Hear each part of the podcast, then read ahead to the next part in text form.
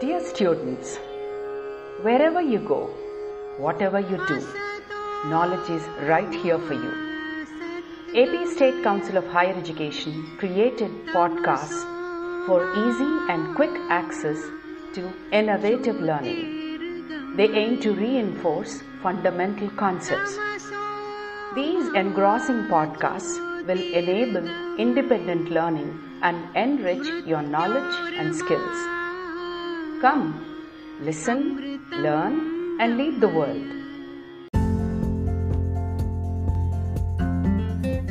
నమస్కారం. నేను doctor yes దివిజాదేవి. ప్రభుత్వ కళాశాలలో తెలుగు అధ్యాపకురాలిగా పనిచేస్తున్నాను.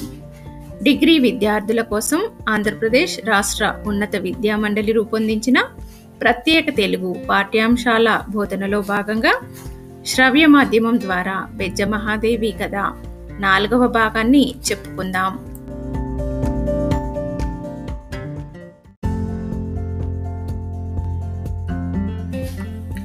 మనం బెజ్జమహాదేవి కథ మూడవ శ్రవ్య పాఠంలో బెజ్జమహాదేవి శివునికి తల్లి లేనందుకు బాధపడిన విధానాన్ని తల్లి లేని తాను పడ్డ కష్టాల్ని చెప్పుకోవడంతో పాటు శివుణ్ణి తనయునిగా భావించి చేసిన బాల్యోపచారాల్ని చెప్పుకున్నాం. ఈ నాలుగవ భాగంలో శివుడు ఆమెను ఎలా పరీక్షించాడో ఏ విధంగా అనుగ్రహించాడో తెలుసుకుందాం.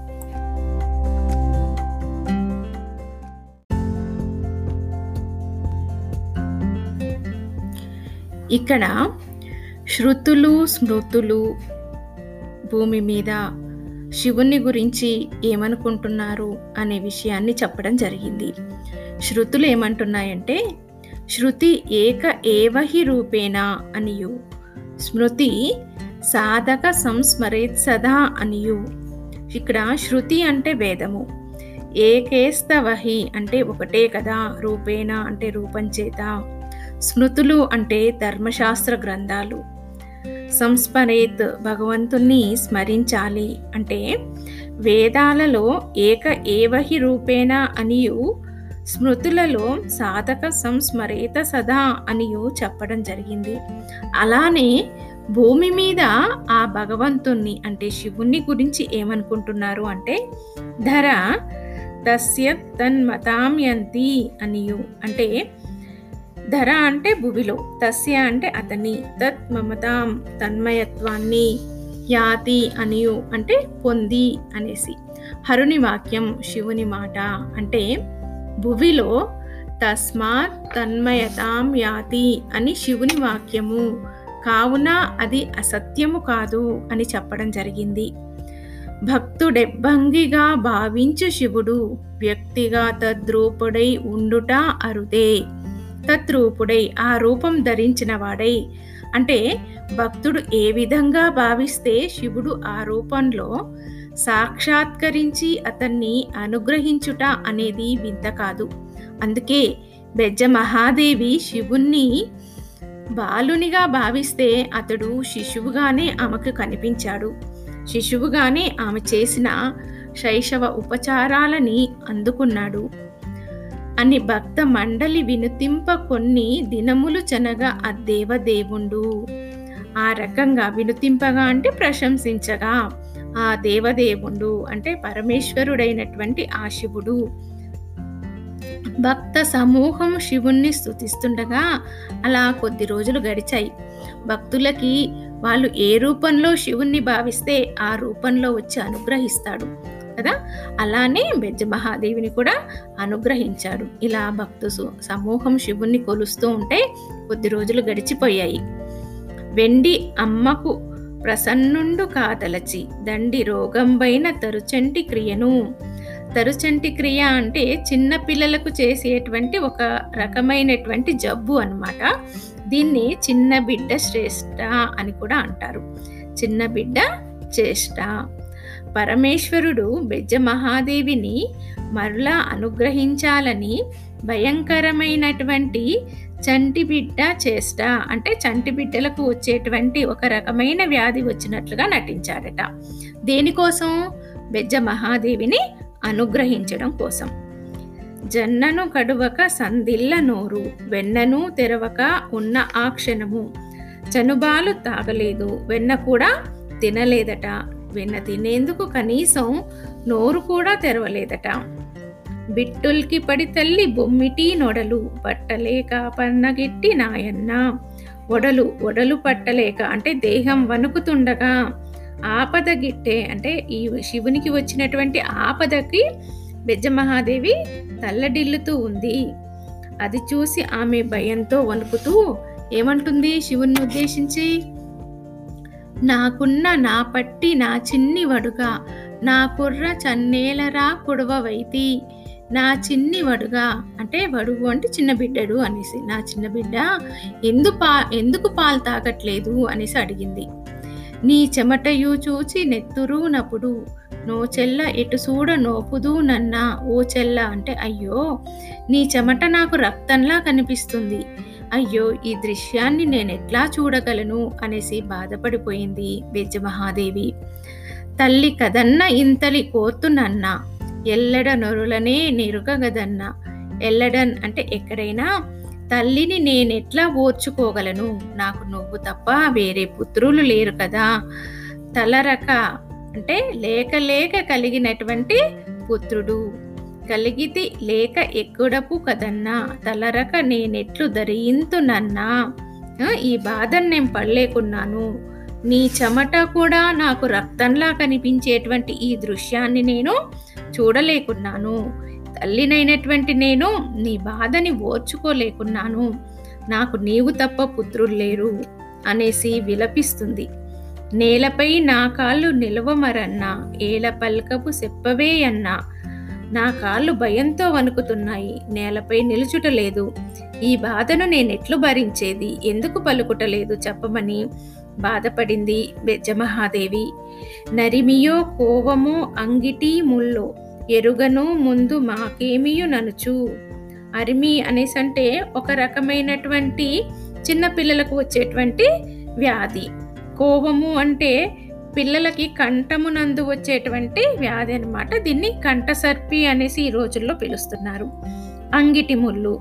అంగిటిలో వచ్చేటువంటి రోగం అన్నమాట. నీకు అజీర్ణమా? లేకపోతే కంఠసర్ప? లేదు అంటే అంగిటి ముళ్ళ? వ్యాధి ఏదైనా సరే కానీ నాకు మాత్రం ఈ మందులు మాకులు ఏమయ్యాలి అన్నది నాకు తెలీదు అనేసి దుఃఖించింది బెజమహాదేవి. పనవు పలవరించు పైపడి పారలు. కనుగను మైపుడుకు కవి కౌకిటా చేర్చు. పనపున్ అంటే దుఃఖంతో పలవరించుచున్ అంటే పదే పదే అదే ప్రేలాపన వస్తూ ఉంది. అయ్యో నా బిడ్డకి ఏమైందో ఏంటో ఇలా ఉన్నాడు ఏమి తినట్లేదు ఏమి తాగట్లేదు అని చెప్పేసి అదే కలవరిస్తూ ఏడుస్తూ దుఃఖిస్తూ ఉందన్నమాట. మై ఉడుకున్ అంటే శరీరపు వేడిని. బెజ్జ మహాదేవి జబ్బు పడినటువంటి తన కుమారుడైన శివుణ్ణి చూసి మిక్కిలి విలపిస్తుంది. శరీరపు ఉష్ణోగ్రతను మాటి మాటికి ఆందోళనతో చూస్తుంది. గుండెలకు హత్తుకుంటుంది. Cup తెరచు cup క్రమ్మరు తెరచు. తప్పక వీక్షించు తల్లడం బంధువు. తప్పక వీక్షించుచున్. అంటే అదే పనిగా శ్రద్ధగా చూస్తూ ఉంది ఆ పిల్లవాని వైపే. వీడికి ఏమైంది ఏంటి అనేసి. ఊరికూరికే ఆ శరీరంలోని వేడిని చూస్తూ ఉంది. జ్వరం ఎక్కువైందా తగ్గిందా?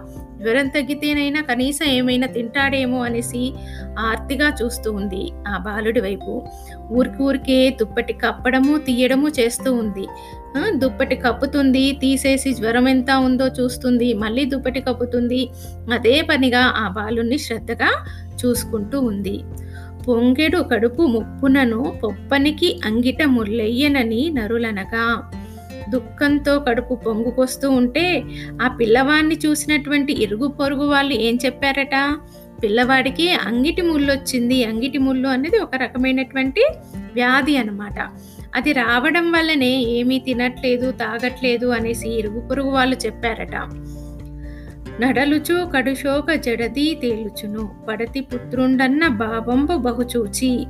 కడుశోక జడదిన్ దుఃఖ సముద్రంలో ఈమె మునిగిపోయిందట. ఆ పిల్లవాన్నే పలవరిస్తూ శివుణ్ణే రకరకాలుగా అనుకుంటూ ఆమె దుఃఖ సముద్రంలో మునిగిపోతూ ఉందట. కడుపు వెలితి అయిన ఒడయ నంబికిని నెడబోయి ఎచ్చుట కుడవలేకున్నా బిడ్డ నీకు ఆకలేమైనా అయితే ఒడయ నంబి కోసం కొంటెతానానికి పోయి అక్కడ తినేందుకు ఏమీ లేక కొనుగుతూ బాధపడ్డావు. ఈమె ఏమని భావిస్తుంది అంటే పిల్లవాడు అసలు తినకపోవడానికి కారణం ఏంటి అనేసి అంటే చుట్టుపక్కల వాళ్ళేమో అంగిటి ముళ్ళు అనే వ్యాధి అని చెప్పారు. కానీ ఈమె ఏమనుకుంటుంది? ఈమె ఇతరుల ఇళ్ళకు వెళ్ళేసి శివుడు ఏమైనా తినేసి వచ్చాడేమో అనేసి అనుకుంటుందన్నమాట. అలా అనుకుంటూ ఒడయ నంబి అనే అతని దగ్గరికి వెళ్ళేసి అక్కడ ఏమైనా తిన్నావా? అనేసి అడిగిందనమాట అక్కడ తినడం వల్ల ఇక్కడ తన దగ్గర తినడం లేదేమో అనేసి ఆమె బాధ. గునియుచు క్రమ్మర గుండయ్య వాద్యమున కాడి అచట గొసదిన లేక భక్తుడైనటువంటి కుమ్మరి గుండయ్య వాద్యానికి తగినట్లుగా నాట్యం చేసి అలసిపోయావు. అక్కడ కూడా తినేందుకు ఏమీ దొరక్క అలమటించావు. మనం ఒడయనంబి దగ్గర నుంచి ఎక్కడికి వెళ్ళాడు అని చెప్తుంది? కుమ్మరి గుండయ్య ఇంటికి వెళ్ళాడు అనేసి చెప్తుంది. అక్కడ నువ్వు నాట్యం చేశావేమో గుండ కుమ్మరి గుండయ్య వాయించేటువంటి వాద్యానికి తగినట్టుగా నాట్యం చేసి అలసిపోయావేమో కానీ అక్కడ కూడా నీకు తినడానికి ఏమీ దొరకలేదు కదా అనేసి అన్నది. వచ్చి చేరమ చక్రవర్తి వాయింప అచ్చరువుగా ఆడి ఆకటబడలి అక్కడి నుంచి మళ్ళీ నువ్వు ఎక్కడికి వచ్చావు ముందునేమో ఒడేనంబి దగ్గరికి వచ్చావు తర్వాత కుమ్మరి గుండయ్య దగ్గరికి వచ్చావు. ఆ రెండు స్థలాల్లో కూడా నీకు తినడానికి ఏమీ దొరకలేదు. ఆ తర్వాత మళ్ళీ ఇప్పుడు ఎక్కడికి వచ్చాడు అని చెప్తుంది? చేరమ చక్రవర్తి దగ్గరికి వచ్చాడు అని చెప్తుంది. అక్కడేం చేశాడట? అతడు వాయిద్యాన్ని వాయిస్తూ ఉంటే బడలిక లేకుండా ఆడాడట. అలసిపోకుండా ఆడాడట. ఆడేసి అక్కడ కూడా ఆయనకు తినేందుకు ఏమీ దొరక్క అలమటించాడట. వెడయాట ఇవి ఎల్ల వేగి ఆడినను. కడుపు నిండు నేయని క్రక్కున వచ్చి ఇటువంటి వ్యర్థమైన ఎన్ని ఆటలు ఆడినా కూడా నీ కడుపు నిండదని గ్రహించావు నువ్వు. పిట్టవ్వకై రాచి వెట్టికి పోయి ఎట్టకేలకు నింత పిట్టారగించి పిట్టు అంటే పిండితో చేసినటువంటి ఒక రకమైన వంటకం. ఏదైనా ఒక ధాన్యాన్ని కొంచెం రవ్వ రవ్వగా పట్టేసి ఆ ధాన్యాన్ని ఆవిరి మీద ఉడకబెట్టేసి దాంట్లో కొంచెం బెల్లం కలిపితే దాన్ని పిట్టు అంటారు. ఇంకా ఇక్కడెక్కడ కూడా ఆయనకు తినడానికి ఏమీ దొరకలేదు కదా. ఎవరెవరి దగ్గర? కుమ్మరి గుండయ్య దగ్గర చేరమ చక్రవర్తి దగ్గర మోడయ్య నంబి దగ్గర. అక్కడెక్కడ ఏమీ దొరక్కపోయేసరికి చివరికి ఎక్కడికి వచ్చాడట? పిట్టవ్వ దగ్గరికి వచ్చాడట. పిట్టవ్వ అనే ఆమె శివుని యొక్క భక్తురాలన్నమాట. ఆమె దగ్గరికి వచ్చేసి పిట్టు అనే పిండి పదార్థాన్ని ఆరగించాడట స్వీకరించాడట. సామవేదుల ఇంట చచ్చిన పెయ్య ప్రేమంబుతో వండి పెట్టంగా కుడిచి సామవేదులు అయినటువంటి బ్రాహ్మలింటికి వెళ్ళేసి వాళ్ళు వండి పెట్టినటువంటి ఆవు దూడ మాంసాన్ని అపురూపంగా తిన్నావు. అంటూ నీకు ఇష్టమైతే ఎన్ని బాధలైనా భరిస్తావు అనేసి అధిక్షేపాత్మకంగా శివుణ్ణి నిందిస్తుందనమాట అంటే తన బిడ్డ తన దగ్గర పాలు తాగకపోవడానికి కారణం ఏంటి వాళ్ళింటికి వీళ్ళింటికి వెళ్ళేసి తిండి దొరక్క అలమటించాడు అని చెప్పింది. ఇప్పుడేమో మరికొందరింటికి వెళ్ళేసి వాళ్ళు పెట్టినటువంటి ఆహార పదార్థాలు తినడం వల్ల తన పాలు తాగట్లేదు తను పెట్టింది తినట్లేదు అనేసి బాధపడుతుందనమాట అలా మొదట పిట్టవ్వ దగ్గరికి వెళ్ళేసి పిట్టు ఆరగించాడు అని చెప్పింది. ఆ తర్వాత సామవేదుల ఇంటికి వెళ్ళేసి వాళ్ళ ఇంట్లో చచ్చినటువంటి దూడతో చేసినటువంటి మాంసాన్ని కూడా స్వీకరించాడు అని చెప్పింది అనమాట కామింపగా కరి కాళ్ళవ్వ ఇంట మామిడి పండులు మరుగున నమిలి కామింపగాన్ అంటే కోరికతో. అంటే బెజ్జమహాదేవి అనారోగ్యంతో ఉన్న శివుణ్ణి చూసేసి బిడ్డ నీవు కరికాళ్ళవ్వ ఇంట్లో కోరి కోరి రహస్యంగా మామిడి పళ్ళు తిన్నావు అనేసి అధిక్షేపిస్తుందన్నమాట. అక్కడనేమో పిట్టవ్వ ఇంటికి వెళ్ళేసేమో పిట్టు తిన్నాడు సామవేదుల ఇంటికి వెళ్ళేసేమో దూడ మాంసాన్ని తిన్నాడు ఆ తర్వాత కరికాళ్ళవ్వ ఇంటికి వచ్చేసి ఏం తింటున్నాడు? మామిడి పళ్ళు తింటున్నాడట. ఎలాగ తింటున్నాడు అది కూడాను రహస్యంగా తింటున్నాడట. ఆమెమో కోరి కోరి వడ్డిస్తుందట మామిడి పళ్ళని. ఇతనేమో సంతోషంగా తింటున్నాడట రహస్యంగా తింటున్నాడట. మళ్ళీ బెజ్జమహాదేవికి తెలిస్తే ఏమైనా అంటదేమో అని కావచ్చు. ఎడబక నిమ్మవ్వ ఇంట భుజించి చిరుతొండ నమ్మిని కొడుకు మాంసాన్ని పెట్టమని అడిగి మరీ తిన్నావు. తరువాత నిమ్మవ్వ ఇంట్లో కూడా భుజించావు. అక్కడి నుంచి ఆయన ఎక్కడికి వెళ్ళాడట? చిరుతొండ నంబి ఇంటికి వెళ్ళాడట. ఆ చిరుతొండ నంబి పెట్టినటువంటి కొడుకు మాంసాన్ని వేడుకొని విందు చేసి కొడుకు మాంసము వేడుకొని విందు చేసి ఎడపక నిమ్మవ్వ ఇంట భుజించి అక్కడ తిన్నది సరిపోలేదేమో. ఎక్కడికి వెళ్ళాడట చిరుతొండ నంబి అనే ఆయన ఇంటికి వెళ్ళాడట ఆయన కూడా శివుని యొక్క పరమ భక్తుడు అనమాట ఆయన దగ్గరికి వెళ్ళేసి ఆయన్ని ఏమని కోరాడు? ఆయన కొడుకు యొక్క మాంసాన్ని వండి పెట్టమని అడిగాడు. ఆ మాంసాన్ని కూడా హ్యా సంతోషంగా తినేశాడనమాట అక్కడ తినేసి మళ్ళీ ఎక్కడికి వెళ్ళాడు నిమ్మవ్వ ఇంటి దగ్గరికి వెళ్ళాడట. అక్కడికి వెళ్ళి అక్కడ కూడా భుజించాడట. ఆరగింపక జని అయిన జోడవ్వ కూరతో ఇచ్చిన కొని ఆరగించి జోడవ్వ ఇంట్లో కూడా తిన్నావు. పిట్టవ్వ ఇంట్లో నిమ్మవ్వ ఇంట్లో జోడవ్వ ఇంట్లో చు- చిరుతొండ నంబి ఇంట్లో వీళ్ళందరి ఇళ్ళలో కూడా నువ్వు ఆహారాన్ని స్వీకరించావు. ఆసక్తి సురయ చేడయ్య చేకల్లా కాసించి తడి వెంట అంతట పోక అంతటితో ఆకక మళ్ళీ ఇంకెక్కడికి వెళ్ళావు? చౌడయ్య పెట్టినటువంటి చేతి ముద్దలు కూడా తిన్నావు?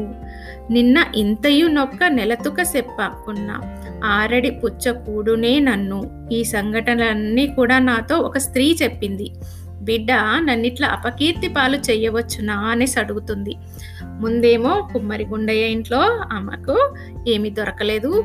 శివునికి ఆ తర్వాత మిగతా వాళ్ళ ఇళ్ళకి వెళ్ళాడు డాన్సులు చేశాడు కానీ అక్కడ కూడా ఆరగించలేదు. కానీ తర్వాత ఏం చేశాడు? సామవేదుల ఇంటికి వెళ్ళాడు పిట్టవ్వ ఇంటికి వెళ్ళాడు నిమ్మవ్వ ఇంటికి వెళ్ళాడు జోడవ్వ ఇంటికి కూడా వెళ్ళాడు.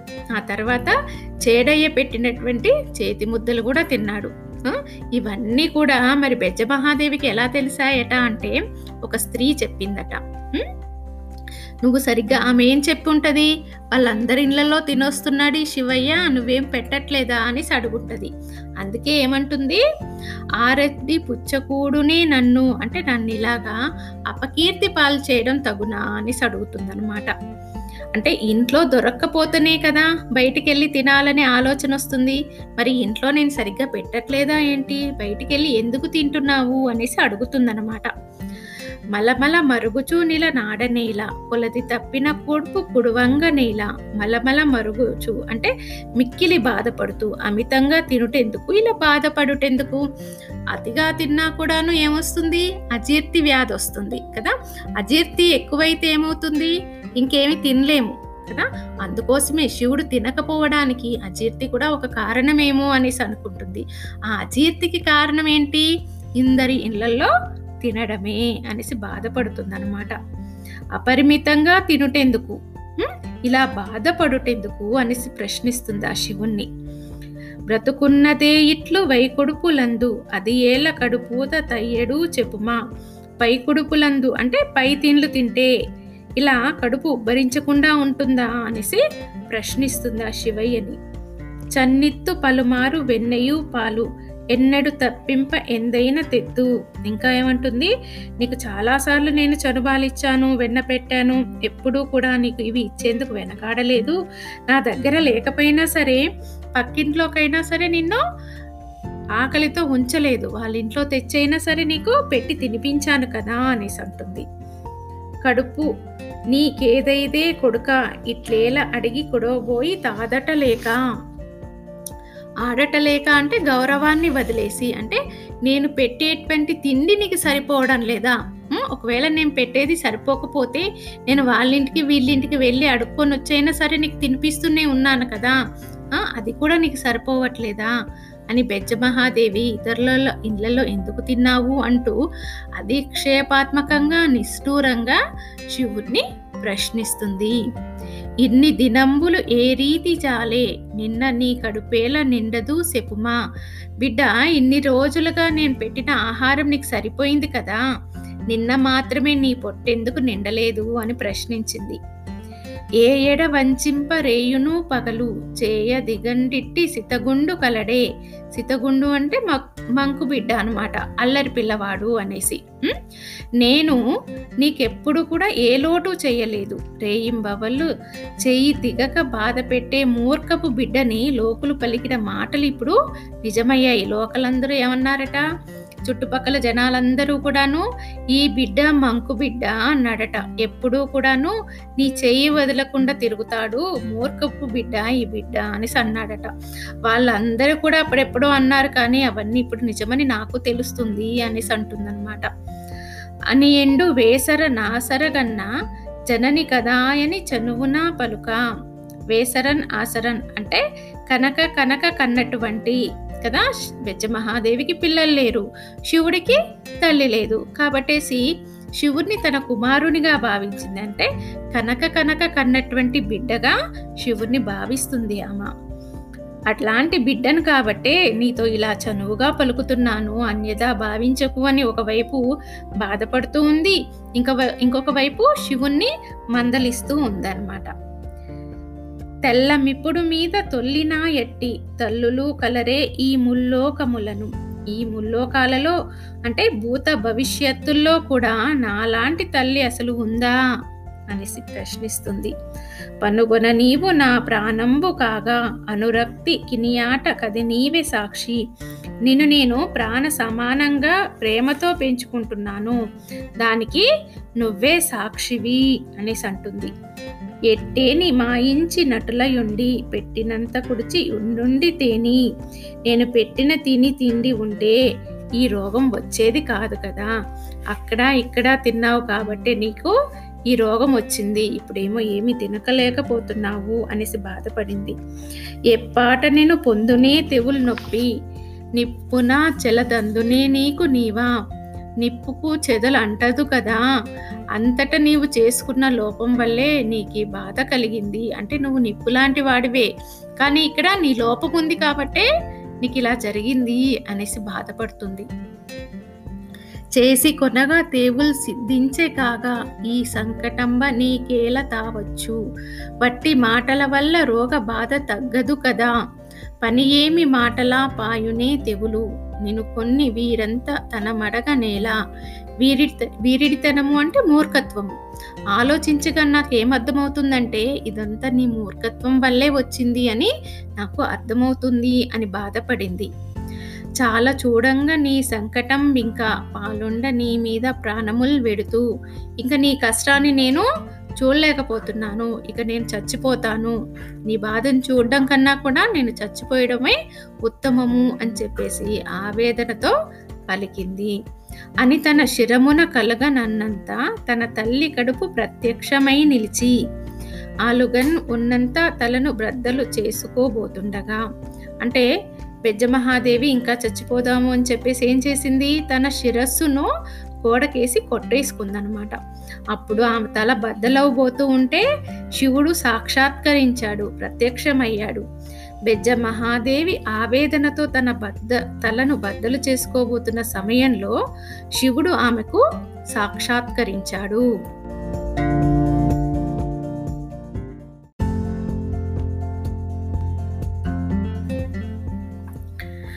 అడుగు ఇచ్చెద నీకు అభిమతంబుగను.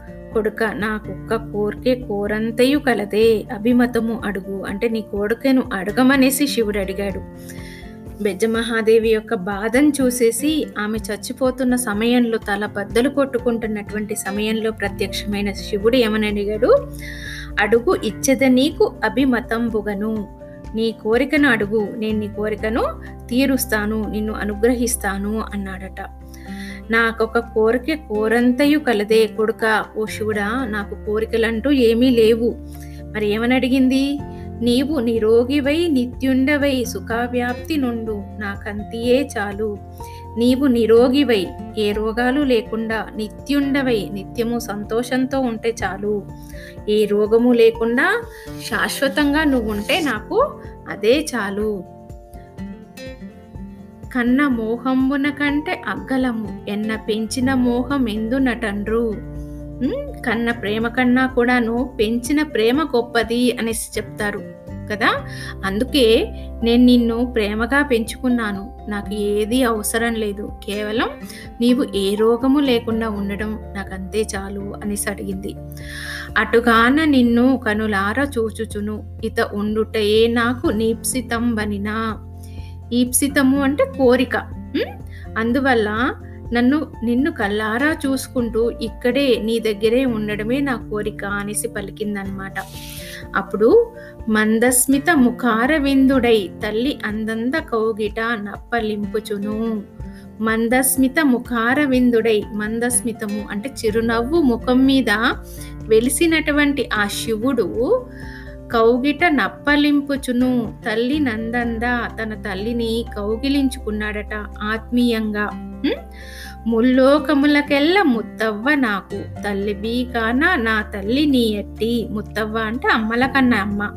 నీవు ముల్లోకాలకు అమ్మల కన్నా అమ్మవు. నాకు మాత్రం తల్లివే అనేసి అన్నాడు తల్లివి కలుగంగ తనకు రోగంబు. ఎల్లెడల పొందగా ఎట్టుండవచ్చు? నీ వంటి ప్రేమ గల తల్లి ఉండగా నాకు రోగాలు ఎందుకు వస్తాయి? అనేసి అడిగాడు. అనుచు నిత్యత్వ మాయమ్మకు ఒసగే. అనుపమ పరమ పరానందమూర్తి నిత్యత్వము ఒసిగి అంటే శాశ్వతత్వాన్ని ప్రసాదించాడు. ఎవరు? పరమ పరా పరమానందమూర్తి అంటే గొప్పదైనటువంటి బ్రహ్మానందమూర్తి అయినటువంటి ఆ శివుడు. గొప్పదైన పరమానందమూర్తి అయిన ఆ శివుడు ఆ అమ్మకు అంటే బెజ్జమహాదేవికి శాశ్వతత్వాన్ని ప్రసాదించాడు.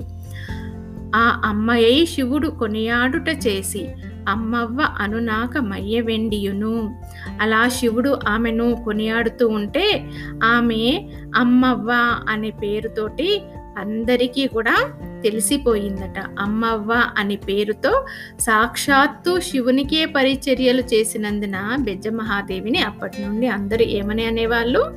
అమ్మవ్వ అనేవాళ్ళు. ఈ రకంగా శివుణ్ణి బాల్యోపచారాలు చేసి పెద్ద చేసింది. అతడికి వచ్చినటువంటి కష్టాన్ని చూసి తట్టుకోలేక ప్రాణత్యాగానికి కూడా తెగించింది బెజ్జమహాదేవి. ఆమె ప్రేమమూర్తిని చూసి ఆమెలో ఉన్న ఆ ప్రేమను గ్రహించిన శివుడు ఆమెను అనుగ్రహించాడు. ఆమెకు శాశ్వతత్వాన్ని ప్రసాదించాడు. అమ్మవ్వ అనే పేరుతో ప్రసిద్ధమయ్యేలా చేశాడు.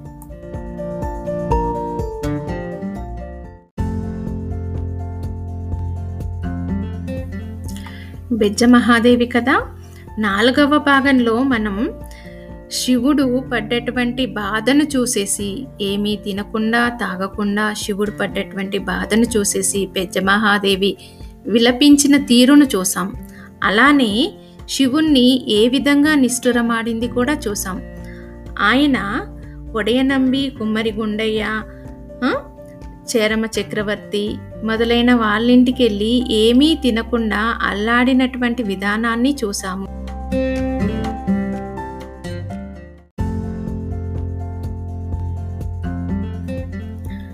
పిట్టవ్వ ఇంటిలో సామవేదుల ఇంటిలో కరికాళ్ళవ్వ ఇంటిలో చెన్నయ్య ఇంట్లో చిరుతొండనంబి ఇంట్లో నిమ్మవ్వ ఇంట్లో జోడవ్వ ఇంట్లో చేడయ్య దగ్గర ఏ రకంగా భుజించింది చూసాము దీనివల్లనే శివునికి వ్యాధులొచ్చాయేమో అని బెజ్జమహాదేవి విలపించిన విధానాన్ని చూసాము శివుడు ఆమెను అనుగ్రహించిన విధానాన్ని తెలుసుకున్నాము. ఇక్కడితో బెజ్జమహాదేవి కథ ముగిసింది.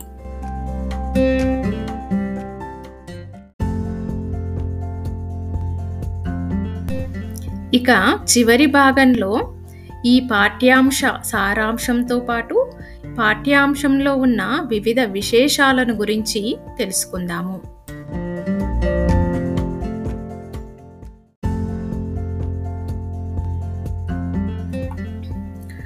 నాకు అద్భుత అవకాశం ఇచ్చిన ఆంధ్రప్రదేశ్ రాష్ట్ర ఉన్నత విద్యామండలి వారికి కళాశాల విద్యాశాఖ వారికి ధన్యవాదాలు.